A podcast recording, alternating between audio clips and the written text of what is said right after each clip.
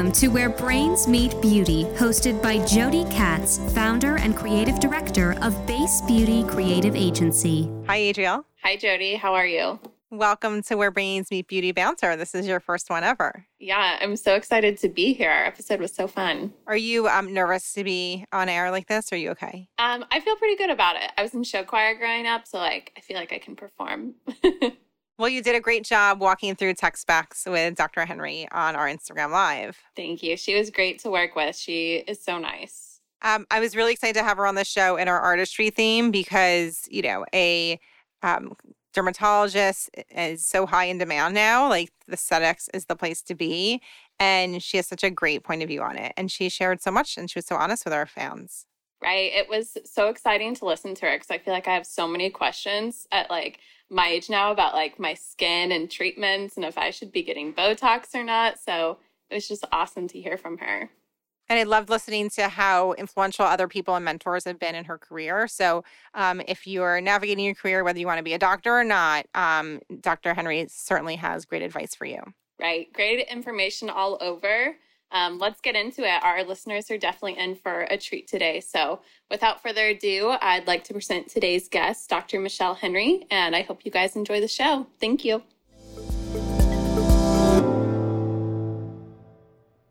Hi, everyone. This is Eleni, your executive producer of Where Brains Meet Beauty podcast. Have I told you about this season's headline event partner? Beauty Connect is a hub of innovation uniting decision makers and disruptors across beauty, wellness, and personal care.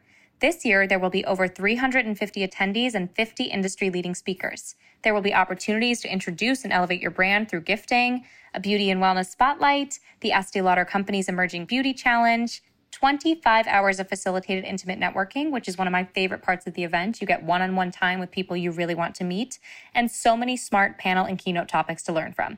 Visit beautyconnectwest.com for more information and use our code BASE10 for 10% off your registration fee.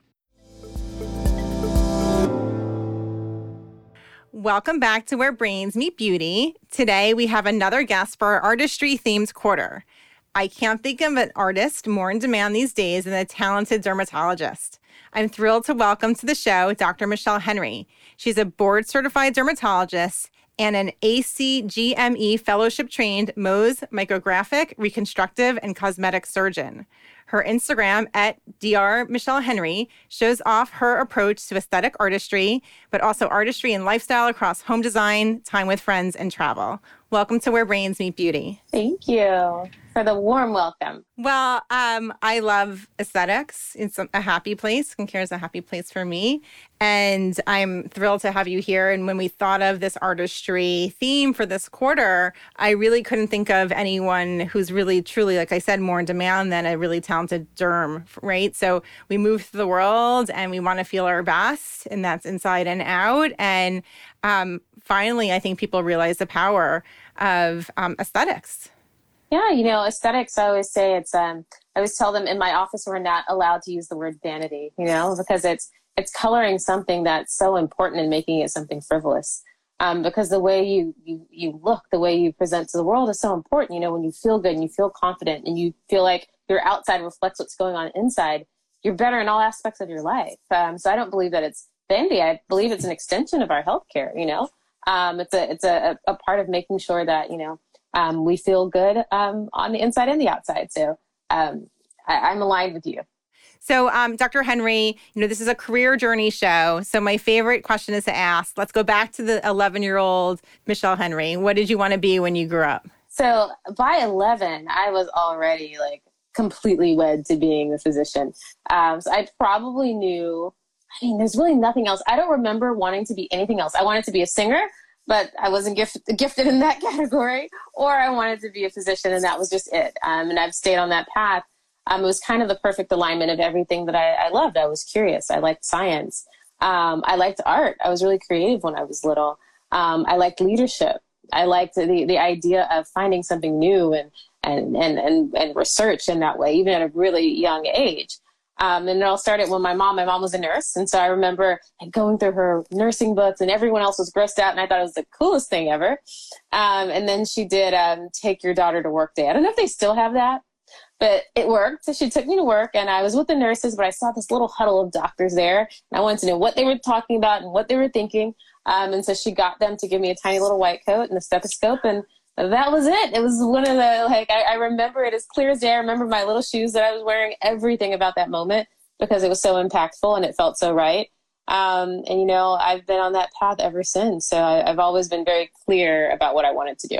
Dr. Henry, when you think of that moment when you were at that office with your mom and you saw the group of doctors, what about that made you made to connect with your heart and your head that moment to be like, that's that's that's me. That's where I'm going. You know, to me, it felt like um, it was a group of people that were very invested in the patient. I could see that they were um, I could see the furrow in their brow. They were thinking and concentrating their excellence to make sure that they gave good patient care. I wanted to help them crack the puzzle. I wanted to know what they were so invested in in their in their huddle. I wanted to be a part of making things better in a very um, academic way. And I think that I've always been someone who was always up for the challenge. Like even as a child, I gleefully took on challenges, you know, and and that's what it represented to me. These like these great minds coming together, trying to crack the code to make someone better and in that moment, I couldn't think of anything else that I wanted to be.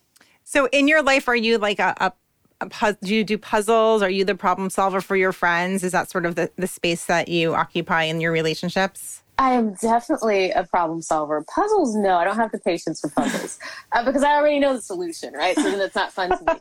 but uh, but I definitely am um, a problem solver for everyone. Um, oftentimes solicited, sometimes not, right? Um, but I, I, definitely enjoy the challenge. I enjoy sharing my perspective. I enjoy learning from others, um, which I think part of being a problem solver is always being willing to learn and absorb other perspectives to make you better. Um, so I, am definitely, I've definitely always been that. Um, let's talk about this idea of um, in your role artistry and science and um, how much of your job is the science and how much of it is being an artist. Um, and I assume this depends upon the patient, the circumstances. But if you think about your career in general, what is that? How does that divide up? Yeah, I think there's artistry um, in aesthetic medicine, and there's also artistry in in, in general medical um, care. You know, so you want to even when I'm treating a, a patient, an acne patient, I want to think about what makes them feel the best. How do I present this in the best way? How do I give them something that's not only going to make their acne better, but also take care of these other issues. So I think that's a form of art. How do I present what I'm um, what I think is the best treatment plan for them in a way that is palatable to them. That's a different type of artistry, right? So I think there's always more than just the science. Um, but in aesthetics, that's a very clear, direct line that it's very much artistry. And I love that aspect. And I love the aspect of the fact that just a few millimeters take something from average to beautiful. Literally just a few millimeters. It's just a flicker of light changing the way the light reflects on the nose or the cheeks or the lip. It's literally just a few millimeters that can have a tremendous um, outcome, a tremendous positive impact on what we see. And even psychologically, what does that mean? you know, like one millimeter changes how you see someone. I, I just find I'm very intrigued by this idea. Um, and because I'm intrigued by this idea, I know the power in that syringe or that tool that I'm using mm-hmm. um, to really change the way someone walks through the world. Um, so I think that the artistry part is never lost on me, you know. Um, and I think about with everything I do, even when I do hair transplants. You know, when we're thinking about how we make the hairline, what does that mean? What does a wider hairline mean? You know, everything we do is a communication to the world, um, and that is just really profound and something that will always keep me very curious. Um, and something that you know I will I will never tire of fine tuning my artistry in that way.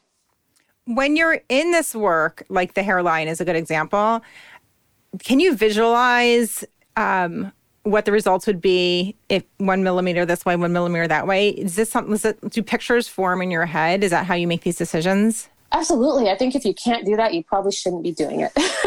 right? So I think it's very important that you have to have a very keen ability to like visualize things and visualize what those differences mean and also be able to just absorb that everywhere. So uh, you know, some of some of my friends are like, "Stop, um, you know, analyzing me." But I feel like every day, not not in a bad way, but I'm always like seeing things. They'll ask me about something, and I'll bring up all these things that I've noticed, um, you know, in my analysis, and they're like, "Gosh, I didn't realize you were absorbing that."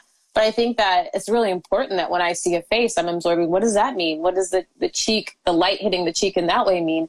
Um, that we're always absorbing this information because it really helps you make a very comprehensive picture when you're using your imagination, right? So you want to make sure that you have a rich like um, well of data to pull from when you're using your imagination to construct these images. But you absolutely should be able to do that. If you can't, you probably shouldn't be in this space. Right. It's like when um, an illustrator moves to the world, they're just seeing, you know, they're seeing the light, the shadows, the edges, right? Like I don't, um, it, everything is broken down into, into pieces and then whole parts are formed and then pieces again, right? It's, do you find it distracting?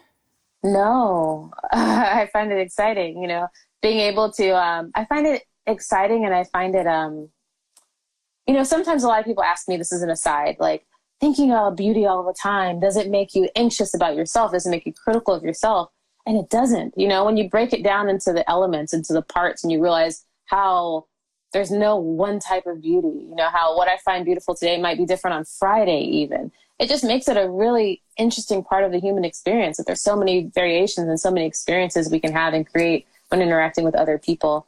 Um, so i don't find it overwhelming. I think it's I think I'm still intrigued by, you know, how subtle things can make someone look completely different. Um, so I definitely don't find it tire- tiresome.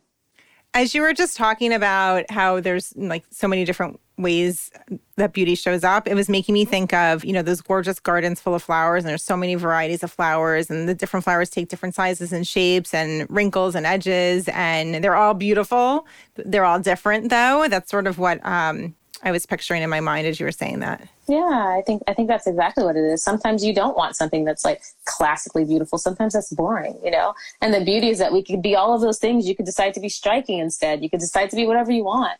Um, and and that's I think a, a, lot of the beauty of what we do is that you get to make your own kind of beautiful, and um, never losing fact of that, losing the sight of the fact that it is just that it's your kind of beautiful, and there's there aren't rigid lines, and it really is whatever you make of it. Um, okay, so let's talk about um, you know this career you started out, you know, wanting to help people problem solve. Did you know when you were in medical school how big aesthetics would be in your career? I had zero idea. I actually went into medical school thinking I would be a breast cancer surgeon. So my great aunt um, passed of breast cancer when I was about eight years old, um, seven, almost eight. Um, in her last six months of her life, we discussed everything: what I would be, um, who I would date, how a lady behave, like all the things. She gave me all of life in a constant accelerated course on life in six months, which I, I thank her for having that tremendous foresight.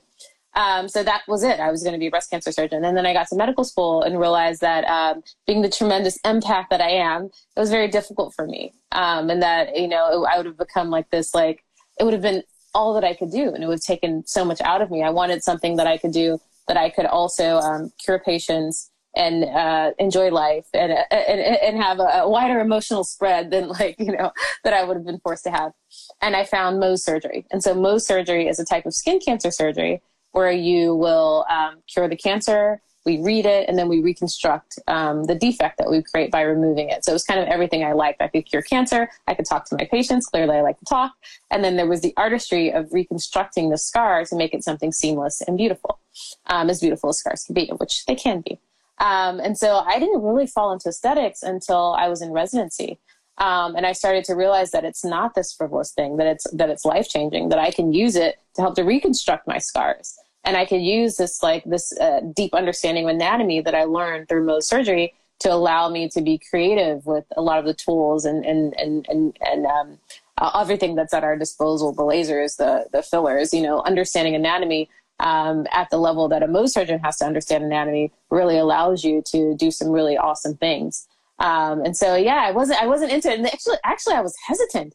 I thought to myself, am I going to use this deep investment in academics and just start only doing aesthetics? I was really hesitant to do it. And then I really learned how meaningful and how powerful it was for patients and how you're healing them in other ways. And I'm so happy that I went in that direction. Can we talk about when you met Mohs surgery in medical school? Um, was like what what like section chapter? I don't even know. i didn't go to medical school. I don't know how this works. Like when do you meet it when you're in med school? I wasn't seeking it out at all. It was just it was destiny. My very first mentor so they paired us with mentors our first year. And my very first mentor just happened to be a Mohs surgeon. It just happened to be who i got.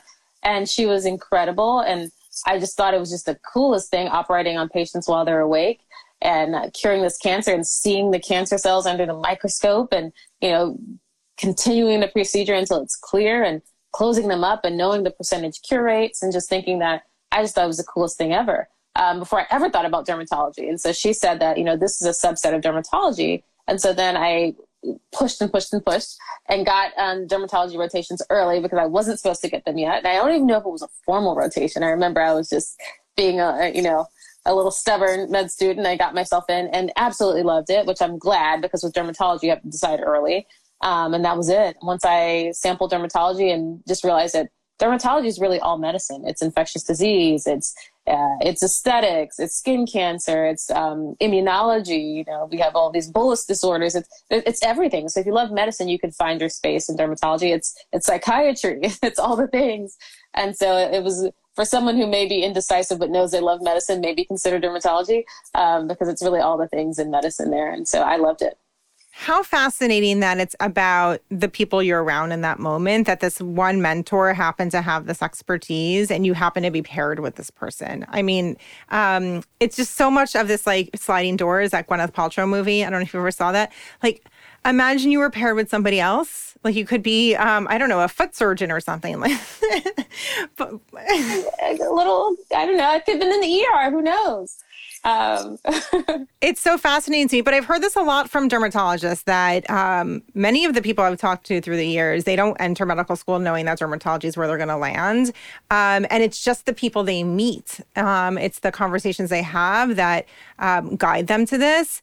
And I'm, uh, I'm so grateful that there's people like you who are active on social telling stories about their careers because like why does it have to be chance? You know, like let's, you know, to, for people to be able to get a little bit of an insider understanding of what um, medical school looks like for dermatologists and what comes next in residency, how wonderful that they can get it without having to hope that they're paired with somebody great. Exactly. Exactly. Um, you mentioned infectious disease, and I want to tell you, my son, who's a teenager, is a wrestler. So, um, you know, there's a lot of like gross skin disease for wrestlers, and we've been um, encountering that and navigating it. So I like smiles Hats really off big. To you guys, um, it's come it's comes with the job, right? Wrestling comes with this, no matter how hard he tries to avoid it. Yeah, um, and he works hard at his hygiene there, but it's just like it's everywhere. So I want to talk about um, you know procedures and treatments because you get to play. I mean i've you know watched you on social. Um, i have friends who adore you and use you as their um, dermatologist so i get to hear a lot of behind the scenes. Um, you must have favorites of all these um, different treatments and procedures. I know there's so many. Can you share a little bit about you know your career highs in terms of what you've been learning and what you love and you find to be incredibly effective for your patients it's so hard. You know, I know it sounds trite to say it's like choosing my favorite child, but it kind of is, you know, like part of what I love about dermatology is that I can move from one room doing fillers to another room doing lasers to doing liposuction to doing, you know, um, but let's see, what do I really love? I mean, I love um, attention to detail. Again, I love that idea of just a few millimeters changing things dramatically. Um, I love things that require precision, which is why I like Mohs surgery. Um, so from an aesthetic standpoint, I love fillers and, and Botox, and that's you have to be quite precise to do it well, to make it look natural, and to keep patients safe. Um, I enjoy the I enjoy the lasers. I mean, a lot of things you could do to get rid of you know large disfiguring birthmarks, or um, you know to help improve scars, or to just rejuvenate the skin, which is you know also as important. You know, um, based on the individual. So I love that. Um, I've been doing a lot of a lot of liposuction procedures, which I've enjoyed. You know, a lot of tightening of the neck, which has been really great. Um, I have um, I have one patient who um, she's doing lots of Zoom, and she was getting like starting to wear scarves, and she's like, "It's it's the summer. How can I get away with like wearing these things? I I I can't do that." Um, so you know, that was really gratifying to me to see her confidence. Um, for her kids to see her confidence. She's leading a new team, and um, you know, going back into the workspace and making a lot of uh, making them feel confident. So I think it's a it's so hard, but I think those are some of my favorites. I would say I do a ton of fillers and Botox, so those are definitely up there. Um, I, I do a fair amount of um, upper eyelid blepharoplasty, which I love. Again, it's moving that tiny sliver of skin, opens up the eyes, takes a decade off of life, and um, really um, Im- improves that patient's confidence. So I, it's kind of like answering the question without answering the question. Um, but those are some of my top procedures um, with the eye treatment, we're, we're literally talking about a, like a millimeter of skin. There's like not that makes a huge difference, right? It does, it does, and I do. I take a really conservative approach. Um, and so it's more than just a millimeter. Sometimes it's a few, um, but it's impactful. And it's that, it's that thing that it's just those small changes um, that really make a big difference, a big um, positive difference. So um, let's talk about the definition of success and how you measure success. This is a topic that's um, I'm kind of obsessed and fascinated with because when I started my career, I thought it meant money, right? And now I've changed my perspective on it. And through this show, I get to hear a lot of different points of view. Um, and by the way, it's a um, judgment-free zone, right? If it is money, that's good too.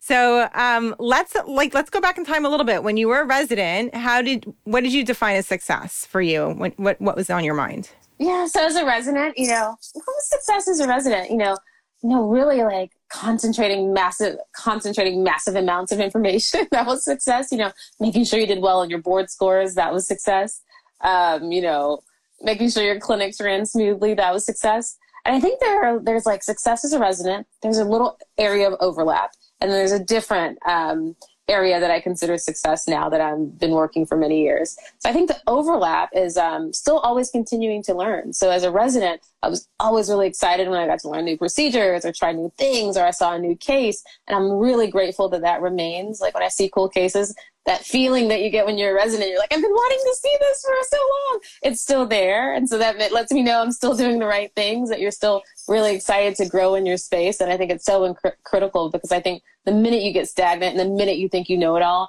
you're now, you're, you're hurting yourself and you may be hurting patients because part of and being a lifelong student is real you know you know we're learning more we're changing more. Medicine in 10 years is going to look a lot different from medicine today you know? And so um, I, that's the overlap. So success still feels like being excited about learning new things and seeking them out proactively. Um, but now there's a new element of success now i think um, when i think about now working for many years and i just started a practice um, i think success to me is also only doing the things that make you feel good you know there's so many um, there are tons of procedures i could do. There's tons of things i could do. Tons of things that i could kind of get myself involved in. Um, but i think you're better at the things that make you happy. You're better at the things that align with your core values. You're better at the things that you know excite you in the morning.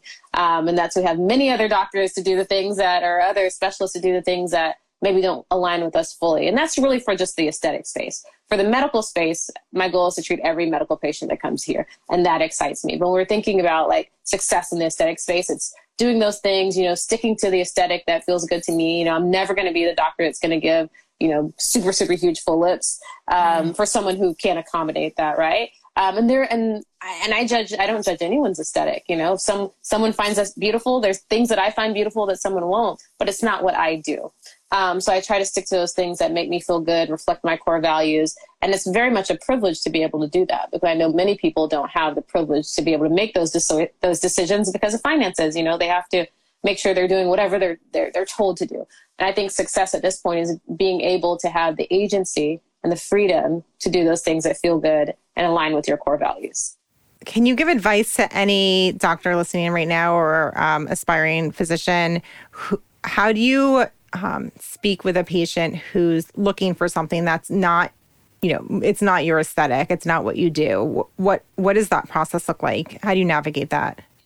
So i think that typically um, if i if a patient comes in and they want an aesthetic that's far outside of what i like um, it's usually quite extreme you know? So i talk to them about like the best thing is that not to chase trends when we're talking about beauty not to chase trends when we're talking about like um, your look or your aesthetic and find out why you like this, you know? But I think that sometimes you can pull people back and they can be a little bit more reasonable and they understand that sometimes when you're tracing ch- trends, um, you can create damage. You can create damage that is going to be really difficult and expensive to undo. So sometimes if it's something that's that wildly extreme, I can reason with them. If I can't reason with them, then I find someone who's who I think is more aligned with their aesthetic, but will still do it safely, right?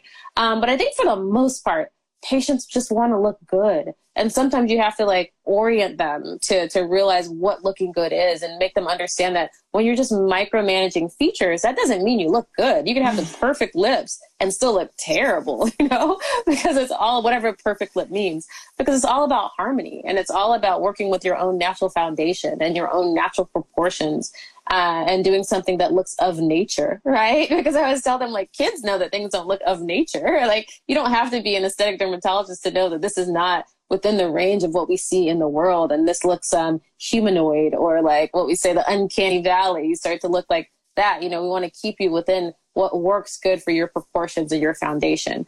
Um, so I think that I often, I often have to um, kind of reorient them a little bit. But for the most part, most patients will kind of come in line. So I think it's just about conversations, education, patience, um, listening to them, really listening to what they want.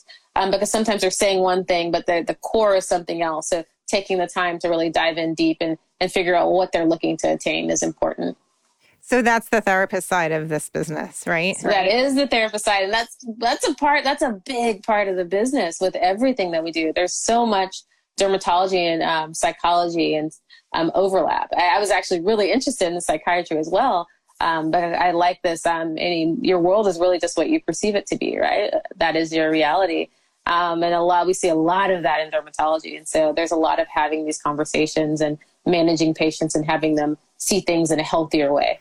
You know, it's interesting because I'm imagining that a patient will come in with a picture of someone like a celebrity, you know, someone notable, and say they want this. But um, what you're uncovering is that th- they want something, but it might not actually be that, right? It's just a point of reference. It's the only language they have, right? Is a photo. So they may see someone and they say, I want to look like this person because this person is the most popular person that's around. This is the person who's on every tabloid, but this is not a face that is even close to what they can attain, right? So let me hear what you're saying is that maybe you want some aspects of this, but you really want to look good in your skin. You want to, you want to feel cool. You want to feel young. You want to feel fresh. So I try to just listen to their words and listen to their language and have them describe what it is they like about this person, their look, but overall, why this person? You know, why this specific person?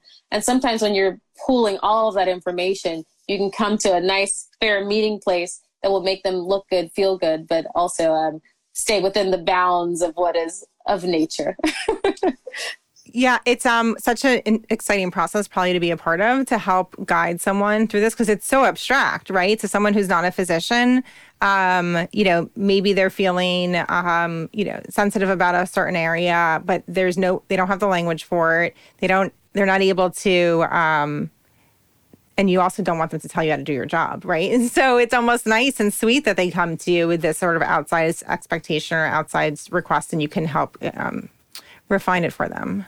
Yeah, and I think that like when people say that, sorry, um, when people say like, "Don't tell me how to do my job," I really don't. I mean, I, they can tell me whatever. I'm, I'm going to do my job the way I do my job. you know, like so. I don't mind. You can instruct as much as you like uh, because your instruction lets me know what you're passionate about. You know, so I don't mind them giving me the long laundry list and I want this and I want that because I want you to do that, and I'm going to tell you how to get there. You know, I'm going to tell you how we actually get to what you you tell me what point A is, and I'll tell you what the path is between you know um, where point B is, and I'll tell you the path. But I want to know what your destination is, and you can tell me in as many details. I have very little ego when it comes to that. I just want to accumulate all of the information so I can get you to that point. So um, let's talk about content creation, right? Um, being a dermatologist is not always just about being, um, you know, a physician. Sometimes it's about stories to tell and to a much wider audience, and you do a beautiful job of that. But that takes time right? And focus. So I'm deeply curious about how you organize your time, how much of your time you actually put into um, sharing your passions and your point of view with the wider audience on social media. Yeah. So I just opened my own practice. I've been practicing down the city about 10 years, a little over 10 years now. Um, but I just opened my practice. I think we made a year and a half a few weeks ago. Um, and so I've been thinking more and more about how to manage my time. So when you're, well, now that I'm in private practice, it's a lot harder to like spontaneously create content uh, or do things to, to manage social media. And so I'm learning about delegation, right? So bringing on teams that are aligned with your vision to help you create something that um, is meaningful to you. So that's something that I'm working on. Um, always checking in with myself, you know, like I've learned that I had to, you know, I think physicians and all of us high achievers, we're type A individuals. We are we see a challenge and we become gleeful when we see a challenge. I have so much difficulty saying no. You know, I always we like to post things like no is a complete sentence, you know. but it's so hard to do that because there's so many people you love and who've invested in you over the years and you want to support them, you want to make your patients happy. But learning to to use that no has has definitely been um, something that's really important to me. Um, and also scheduling my time out of the office in the same way I schedule my time in the office. So scheduling my um, my social time on my calendar, making it sacrosanct in the same way that I do my patient visits and my meetings and my advisory boards and all these things because it's so easy to lose yourself, you know? And I think in the beginning of the process starting my practice, I kind of did. I was, I woke up and I was like, wait a minute, I'm in the office for 16 hours a day, seven days a week. and then I'm still working when I get home, you know? Um, and so like, it's, it's easy to do that. But if you don't take care of yourself, you can't do good for others. And so that thought has definitely made me, you know, I want to do this for a really long time. I want to be the, the brightest, you know, uh, most cheerful doctor when my patients come in. I want to avoid burnout at all costs. And I think you you can't do that passively. You have to do that aggressively um, and intentionally, um, and uh, to really make sure you you protect yourself so you can help people. So uh, um, this idea of saying no. Um, I used to not do it either, but now I love doing it. It makes me so happy. I don't know that I say like it's not no, period, but it's um, this work isn't the you know is wouldn't be the right collaboration for us, um, and giving some advice or not now and things like that. Um, and it's so empowering to know what your box is, right? To know like this is either the time I have or the focus I have, and this is the energy that I can contribute. And when I'm tapped out, that, you know, like to be able to be honest with yourself, it's, it's such a gift. It's a gift. It's, it's a process. Um, it's, it's hard to do because I think we want to believe that we can do everything, you know? Um, we want to believe like, oh, I've encountered challenges before and I'm good at challenges. Challenges, that's what I do, you know? But I get to a point where we all have limits. And I think um, it's humbling to, to understand that. But it's also empowering to know that in understanding my limits, I can be really good at the things I'm good at. Okay, so how did you get there? Did you work with a coach? Was it talking to colleagues? How did you get to this place where you felt really at ease? Um, because you know, starting your own practice, I'm sure, is a place where there isn't always um, serenity. Yeah, um, I got there through trial and error. you know, I didn't have a coach. That might have been really useful. But it comes through just, I, I think one thing that I did do is kind of check in with myself pretty often and say, like, how are you feeling? Why are you feeling so tired? Are the things that you're doing making you happy? You know, you created this practice because you wanted a place where you felt like your, your patients were safe. You can create an experience that really reflected what you wanted to give them and you wanted to be happy. You know, you wanted to have your workplace feel like your home where you can do your best and feel your best. And when you're losing that, that's counter to everything you've worked so hard to create. Um, so when I started to feel that, I had to ask myself, okay, I've got to try to to make sure that I I, I I pull back and figure out how we stay on the right path. And so it really was just trial and error, figuring out those things that fed me and made me feel good. Those challenges that after I um, got over the challenge, I felt good on the other side. I didn't just feel like check mark, I accomplished that, but I felt like that was a challenge worth taking on um, and it and it and it's okay to um, to demand that you you feel good about what you're doing. You know, I think a lot of us, um, especially high achievers, um, in whatever space we're in, we're wed to this idea of you know delayed gratification and suffering for what you want, and you know, like that's what we do. That's where we shine, and to us, that's how we attain success. But you can't do that forever. And so you have to decide at what point in your career are you going to say like, this is what I love to do and how do I protect this by being my best self and I think that I kind of got to that point and said, you know, how do I protect this thing that I love by making sure I'm healthy and happy and I can do it for a really long time. You mentioned um, making time on the calendar for personal time, um, just like you do for work. And I need advice. I need some help.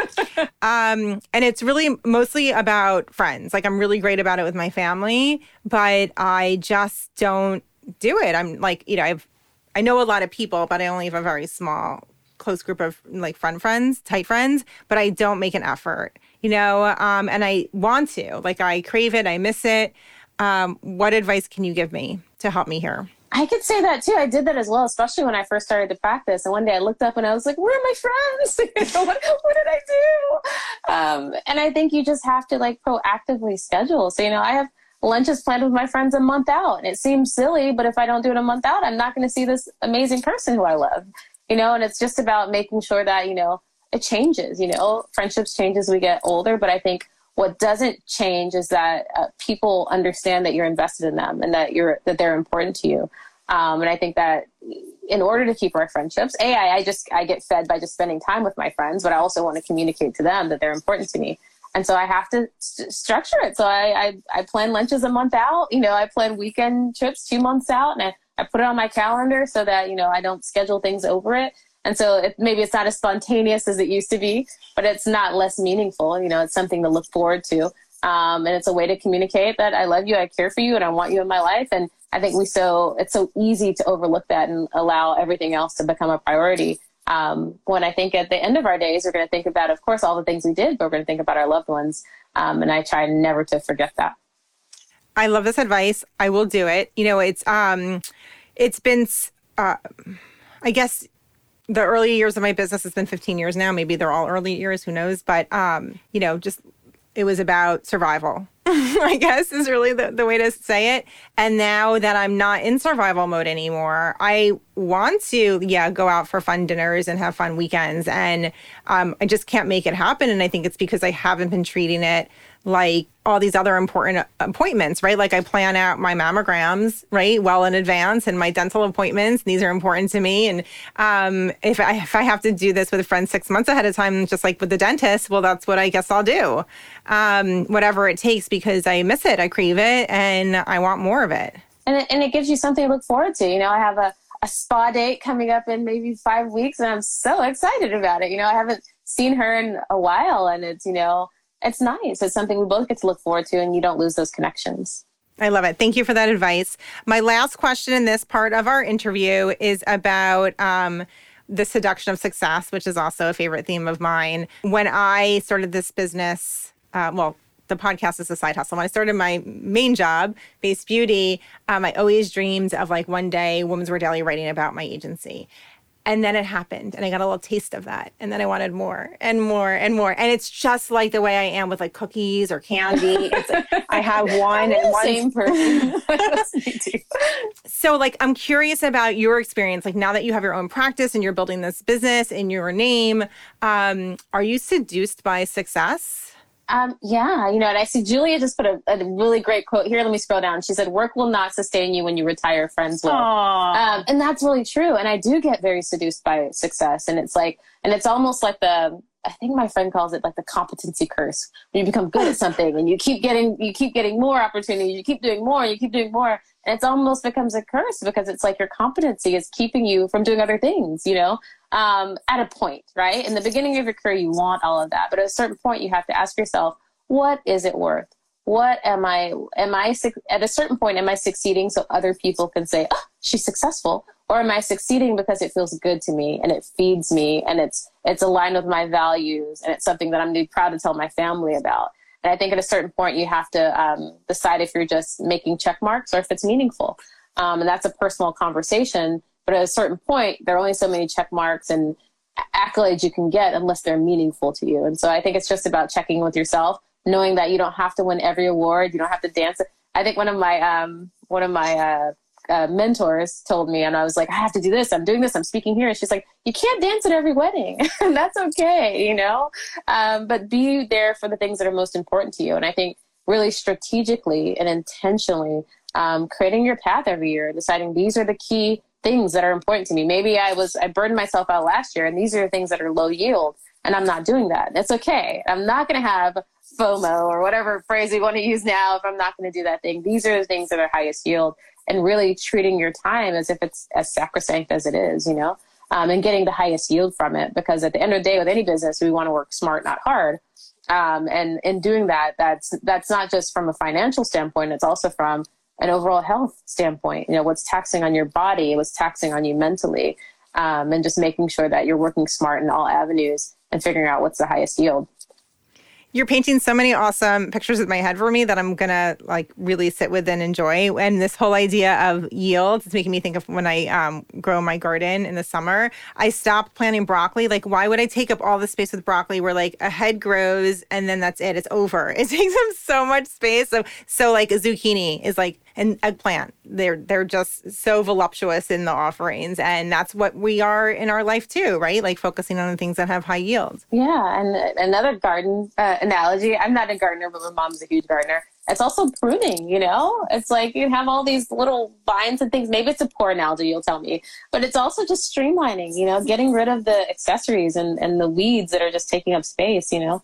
Yeah, the weeds are sucking that sun when the vegetables I'm trying to eat need that. Okay, this is so much fun, Dr. Henry. I'm grateful for all the stories and the depth of learning about um, your career and your journey. Thank you so much for joining. You've been our 218th episode. So this is super exciting For our listeners, I hope you enjoyed this interview with Dr. Henry. Please subscribe to our series on your favorite podcast app. And for updates about the show, follow us on Instagram at Where Brains Meet Beauty Podcast.